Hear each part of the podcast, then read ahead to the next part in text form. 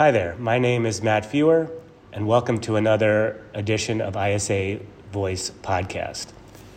I am the Senior Sales Executive for ISA Next Gen Materials, and I've been in the leather industry for almost 35 years and have worked at ISA since 2003. So, because of my tenure and history in the industry, I feel that I am in a unique position, along with Carl Flach. Hi. The Senior Director of Operational Strategies, to walk our customers through the commitments the company has made toward global compliance requirements. It's our belief that we gain our customers' trust by following regulations, industry standards, and ethical practices we operate in multiple countries, so managing this is a full time job of many people within our organization. There are several types of compliance, such as social, environmental, and financial. Only by being compliant can your organization be sustainable. Our philosophy, which is the same as the ISO, the International Organization for Standardization, is to plan, do, check, and act. We continually do this and have both internal and external audits every year. We have been ISO 14001 and 9001 for more than 20 years. Our mission, as stated in our Corporate Social Responsibility Report, states Sustainability is the core of our business. Never does it stay static. We continuously commit to building a sustainable relationship with our stakeholders.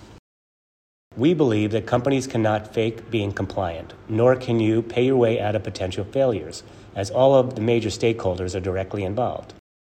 As I mentioned, we do both internal and external audits yearly. Here's a graphic showing the various audits we do. These include financial audits, corporate social responsibility, RSL, restricted substances, ISO 9001, ISO 14001, and many more. Let's look at a few examples of audits that help us achieve compliance. These are just a few of the many examples of the many audits that we conduct to ensure compliance. Let's start with the Leather Working Group. The LWG was founded in 2005 and is a not for profit membership organization working to create meaningful change across the global leather supply chain. Members include actors from all parts of the leather supply chain, representing all industries where leather is used. The whole leather supply chain works together to make responsible leather production and sourcing a reality. Since 2007, all of our facilities have been LWG certified production sites. Today, all production sites in the ISA group are gold rated with a high traceability of more than 90%. I'm going to pass this over to Carl to discuss the Higg as well as the ECO 2L. Thank you, Matt.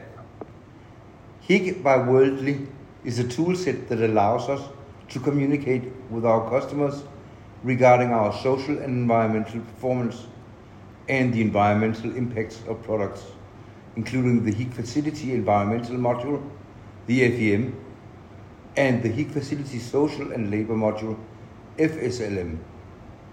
I should also mention that we have conducted a life cycle assessment for our 10 biggest articles and are now also listed in the Higgs Materials Sustainability Index, MSI.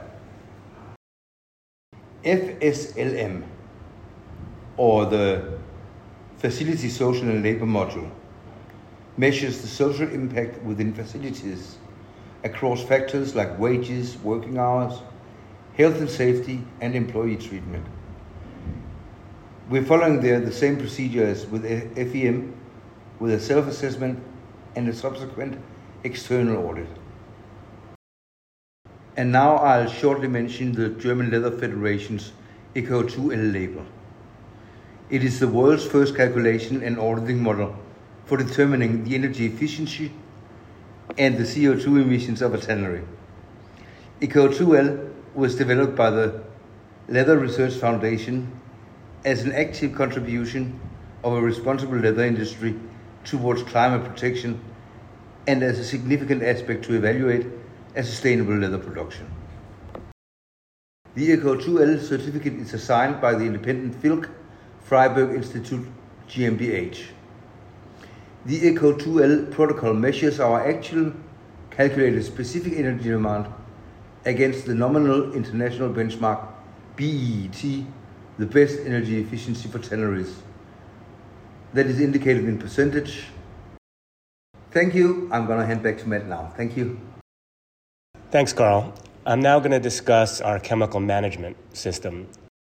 This is for the whole production chain, and it's the, the purpose of uh, keeping all restricted substances in our leather, leather products, and additional materials within legal limits to protect the environment, our employees, customers, and consumers. We avoid over limit discharge of hazardous and restricted substances in our wastewater.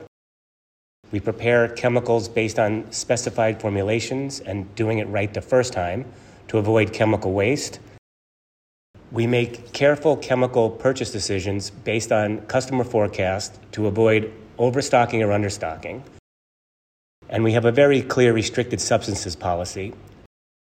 Our restricted substances is managed by our quality assurance department and is responsible for identifying and monitoring chemical restriction related regulations based on international and industrial standards, which includes developing an ISA TANTEC restricted substances list and manufacturing restricted substances list based on the requirements of customers and regulations, and applying the above list to our products and supply chain.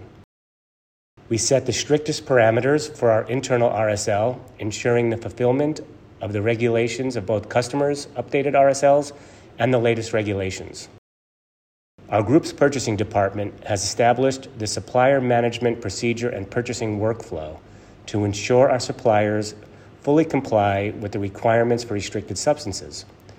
In this regard, we have identified chemicals in the RSL for suppliers. We require all chemical suppliers to sign a certificate of compliance to conform to the limits of substances listed in the restricted substances specification. We do this for all suppliers, including raw materials. Another key area of compliance is financial. We are committed to full compliance with each jurisdiction's applicable tax laws and regulations and treat them as a crucial element of our corporate social responsibilities. Compliance with tax laws and regulations play an essential compliance role in the countries and regions in which our group operates and contributes to our sustainable development and corporate value enhancement.